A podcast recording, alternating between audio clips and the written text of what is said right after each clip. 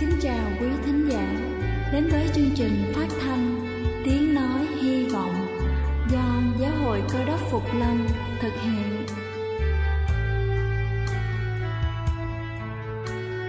Kính thưa quý vị, Đức Chúa Giêsu trước khi Ngài về trời đã ban cho các môn đệ của Ngài một điều răn mới, đó là họ phải yêu thương nhau như chính tình yêu mà Ngài đã dành cho họ Quả thật vậy thưa quý vị, tình yêu thương là một món quà vô giá mà Chúa đã ban cho nhân loại và đó cũng là thông điệp mà chúng tôi muốn gửi đến toàn thể quý vị.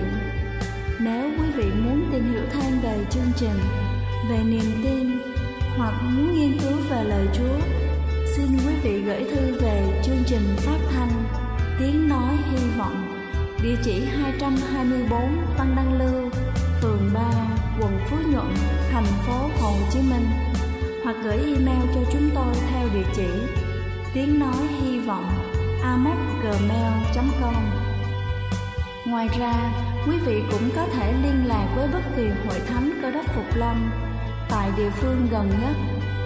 Xin chân thành cảm ơn và kính mời quý vị lắng nghe chương trình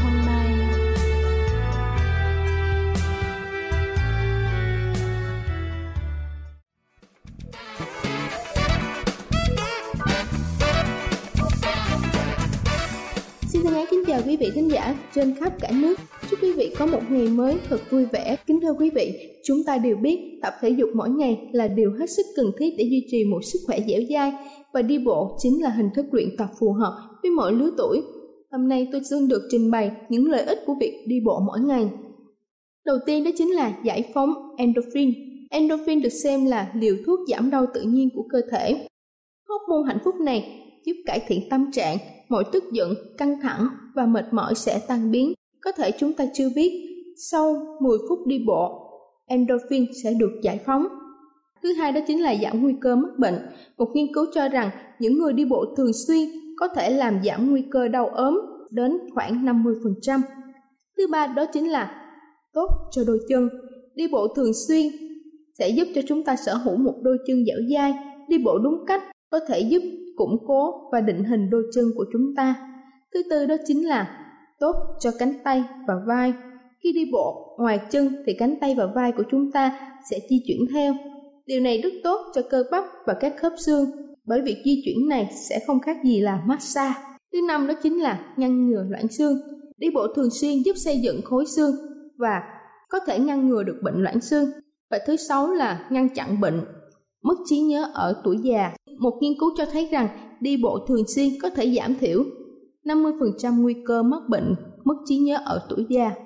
Và kính thưa quý vị, chúng ta có thể cải thiện sức khỏe, giảm căng thẳng và bớt nguy cơ bệnh mãn tính bằng việc đi bộ mỗi ngày. Nếu như chúng ta không thể đi bộ một giờ, vậy hãy cố gắng đi bộ khoảng 10 phút. Nếu không đi bộ được mỗi ngày thì hãy cố gắng vài ngày trong tuần. Đi bộ là một trong những cách tập thể dục tự nhiên nhất giúp cải thiện sức khỏe của con người. Chúc quý vị luôn mạnh khỏe. Đây là chương trình phát thanh Tiếng Nói Hy Vọng do Giáo hội Cơ đốc Phục Lâm thực hiện. Nếu quý vị muốn tìm hiểu về chương trình hay muốn nghiên cứu thêm về lời Chúa, xin quý vị gửi thư về chương trình phát thanh Tiếng Nói Hy Vọng, địa chỉ 224 Phan Đăng Lưu, phường 3, quận Phú Nhuận, thành phố Hồ Chí Minh hoặc gửi email cho chúng tôi theo địa chỉ tiếng nói hy vọng gmail.com Ngoài ra, quý vị cũng có thể liên lạc với bất kỳ hội thánh cơ đốc Phục Lâm tại địa phương gần nhất. Xin chân thành cảm ơn và kính mời quý vị tiếp tục lắng nghe chương trình hôm nay.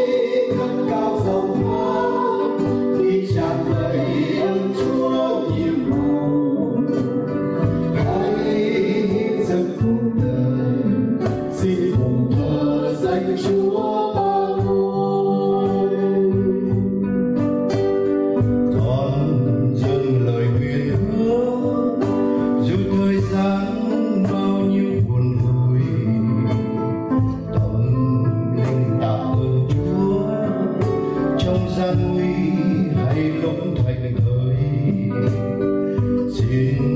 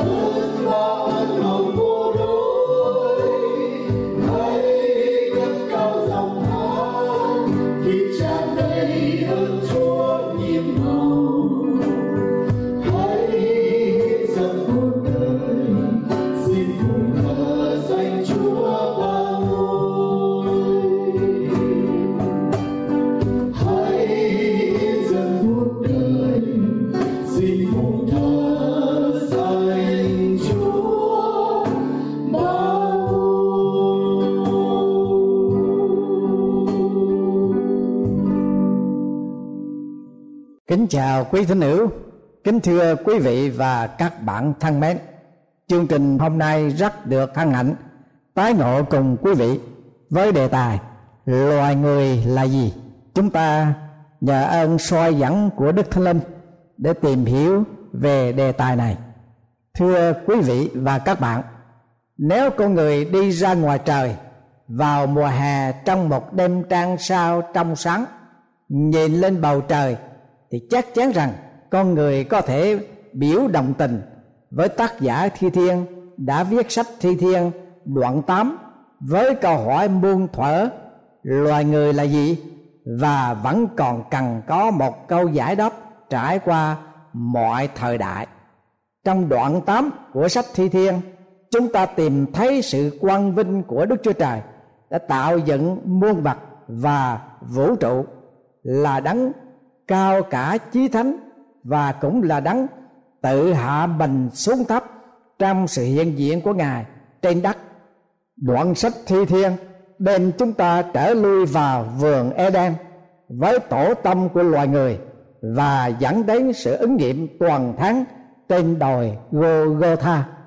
Sách Thi Thiên đã được trích dẫn trong Tăng ước nhiều hơn bất cứ sách nào khác trong Cựu ước và là đoạn Thi Thiên này đã được tích dẫn nhiều hơn hết thải. Nó giải đáp câu hỏi muôn đời, loài người là gì? Thưa quý vị và các bạn, cương vị của con người con người là một sinh vật ngược đời. Pascal đã nói, con người là gì trong vũ trụ? Một cái không đối với cái vô cùng, một toàn thể đối với cái không, một trung điểm giữa cái không và tất cả. Chúng ta nhận thấy sự tầm thường của con người là thế nào? Kích thước, thân thể và sức mạnh của con người là bao? Tác giả thi thiên nói, khi tôi nhìn xem các tầng trời là công việc của ngón tay chúa, mặt trăng và các ngôi sao mà chúa đã đạt. Loài người là gì? Mà chúa nhớ đến, con loài người là chi? Mà chúa tham viếng nó. Sách thi thiên trong thánh kinh tiểu ước, đoạn 8 câu 3 và câu 4 vua Canute là một nhà chinh phục Đan Mạch, đã được các quan tòa tôn sùng bởi quyền lực của ông. Ông đã truyền lệnh ngai vàng của ông phải được đặt tại miền biển. Rồi khi sóng dậy nổi lên, thì ông là bị ham dọa bởi nước biển dâng lên rồi ông đứng dậy giảm giặc ra lệnh cho sóng ngưng gió lặng.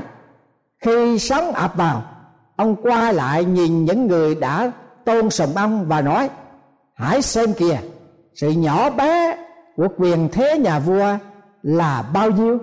Khi chúng ta suy nghĩ về sự vô hạn của không gian, sự trọn lành của vũ trụ, sự đẹp đẽ của sự sáng tạo ai mà không cúi đầu suy tưởng về bản thánh ca, lớn bấy duy ngài rộng bấy duy ngài con người là gì?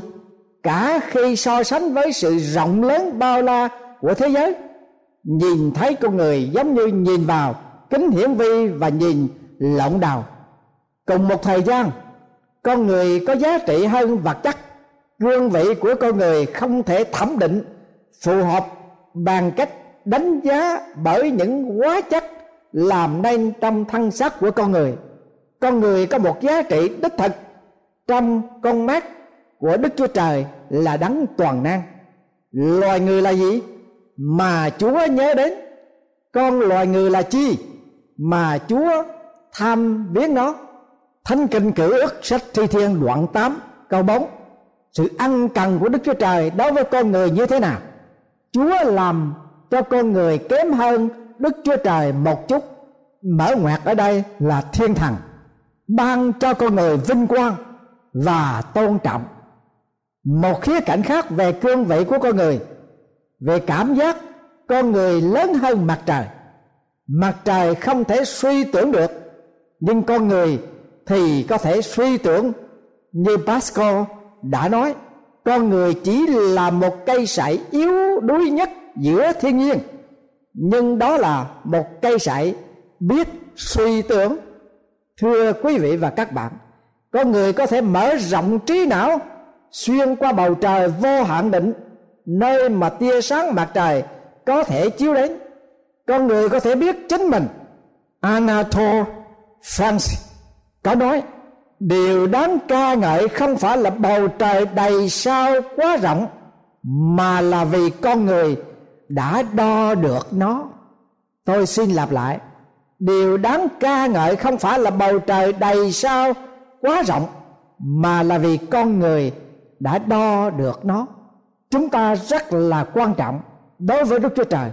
Ai có thể biết được điều gì mà chúng ta có thể hoàn tất cho cuộc sống của chính chúng ta, mục đích của con người là gì?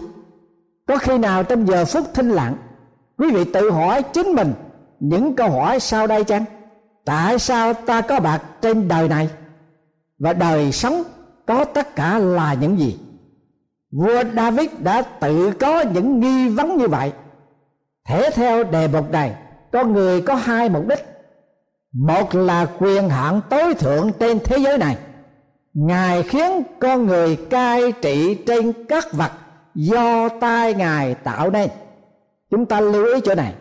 Đức chúa trời khiến cho con người cai quản trên các vật do tay ngài đã tạo nên, đạt tất cả mọi vật phục dưới chân con người, cả loài chiên lẫn bò, cùng tất cả giả thú, chim trời, cá biển và những vật bơi lội trong các thủy lộ.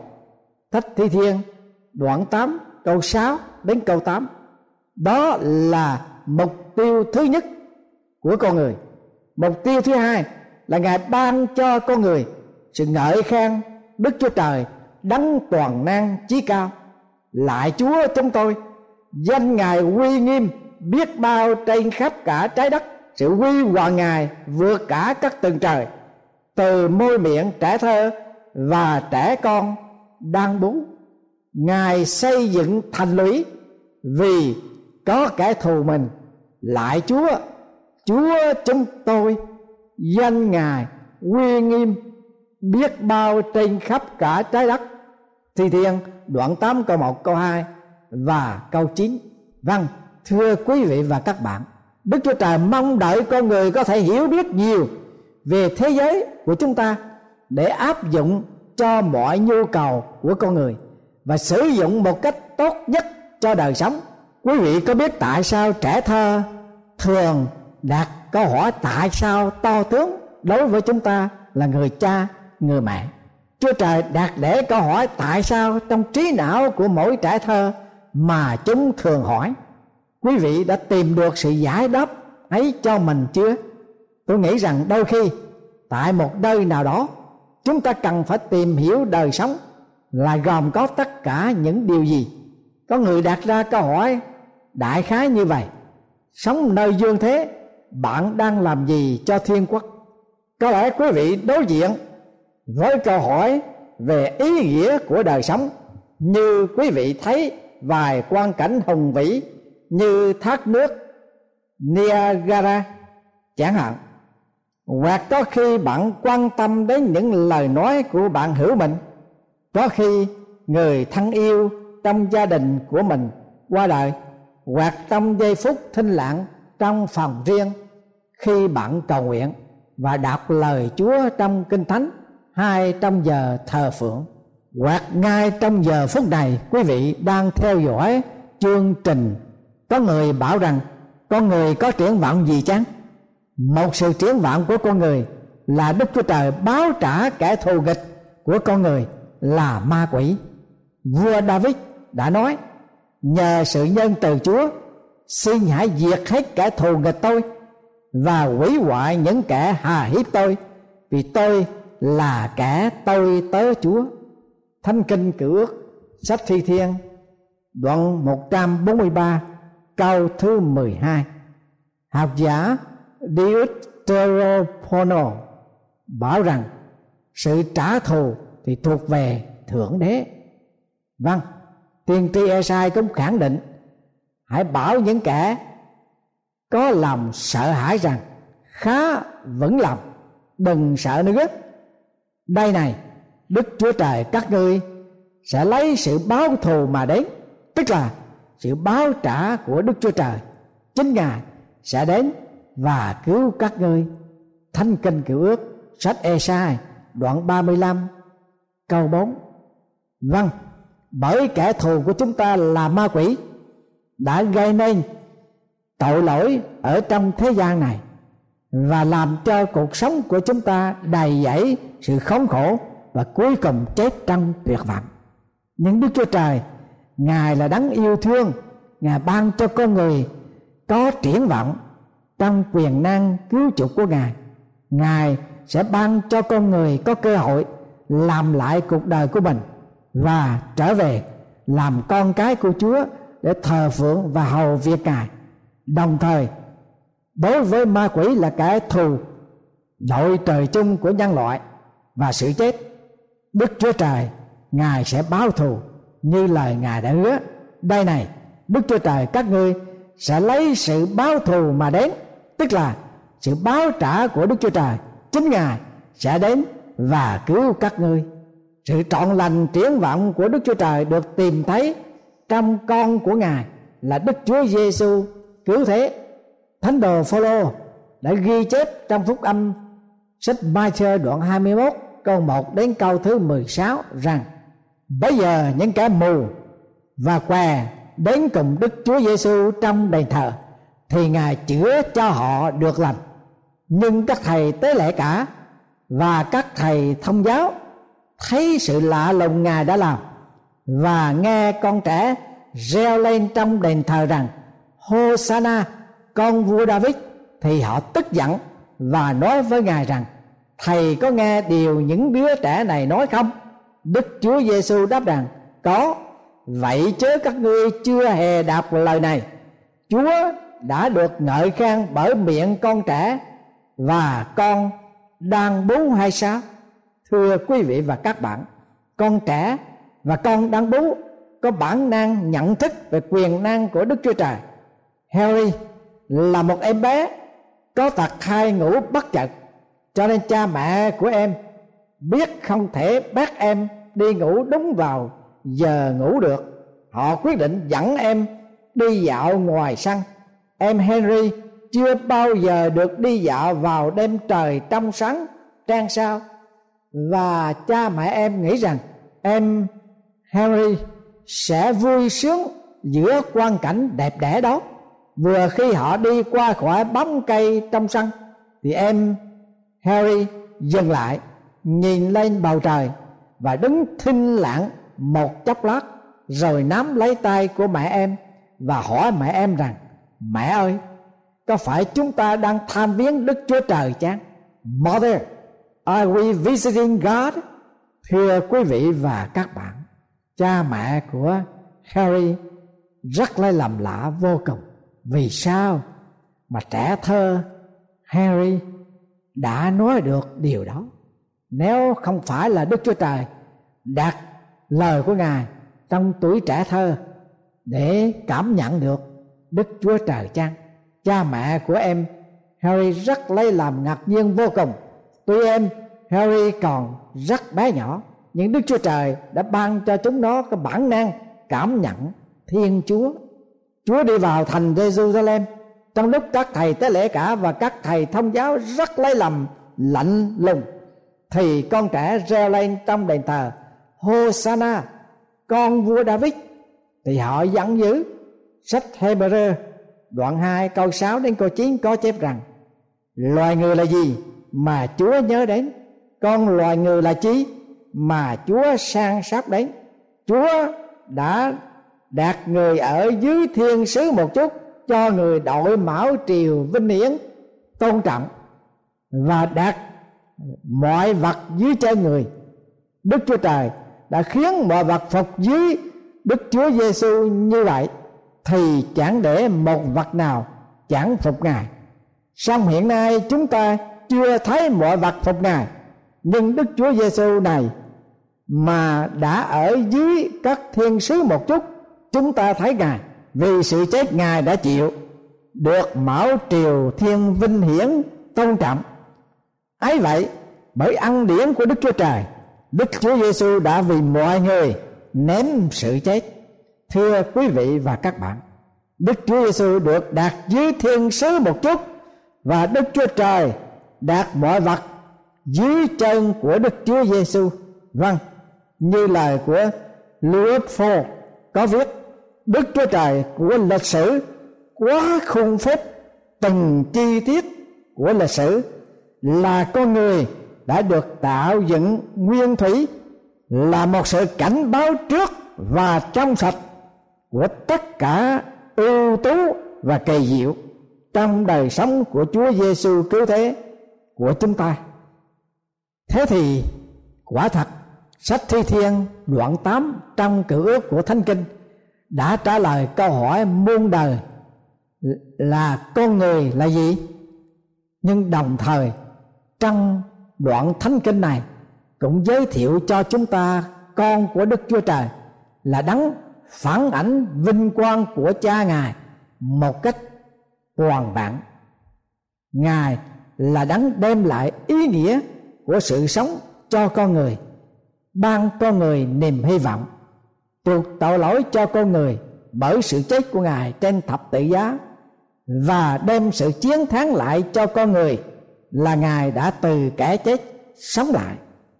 Ngài đã về trời và ngài hứa rằng ngài đi sắm sẵn cho con người tin cậy ngài, thờ phượng ngài, một chỗ ở. Mà khi ngài đã sắm sẵn rồi, ngài sẽ trả lại, đem con người tin cậy ngài, chờ đợi ngài về nước của chúa. Và ngài sẽ ban sự sống đời đời cho mỗi tín nhân cơ đốc. Thưa quý vị và các bạn thân mến, đó là niềm triển vọng chắc chắn và chánh đáng của chúng ta trong Đức Chúa Giêsu Christ, mà chỉ có Đức Chúa Giêsu Christ mới đem lại chúng ta niềm hy vọng để chúng ta được sự sống đời đời trong nước vĩnh sanh của Ngài. Mời quý vị tiếp nhận Đức Chúa Giêsu làm cứu Chúa của mình để Ngài tha thứ tội lỗi của mỗi người trong chúng ta và phục hồi địa vị của chúng ta làm con trai, con gái của Chúa, sống một cuộc đời có ý nghĩa trên đất và được Chúa ban cho sự sống đời đời trong nước của Đức Chúa Trời. Amen.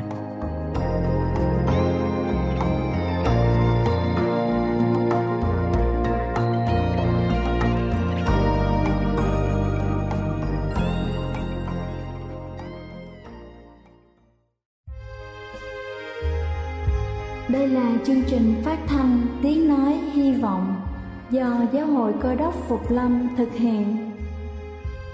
Nếu quý vị muốn tìm hiểu về chương trình hay muốn nghiên cứu thêm về lời Chúa, xin mời quý vị gửi thư về chương trình phát thanh Tiếng Nói Hy Vọng, địa chỉ 224 Văn Đăng Lưu, phường 3, quận Phú Nhuận, thành phố Hồ Chí Minh hoặc gửi email cho chúng tôi theo địa chỉ tiếng nói hy vọng amoc.gmail.com Ngoài ra, quý vị cũng có thể liên lạc với bất kỳ hội thánh cơ đốc Phục Lâm tại địa phương gần nhất. Xin chân thành cảm ơn và hẹn gặp lại quý vị trong chương trình lần sau.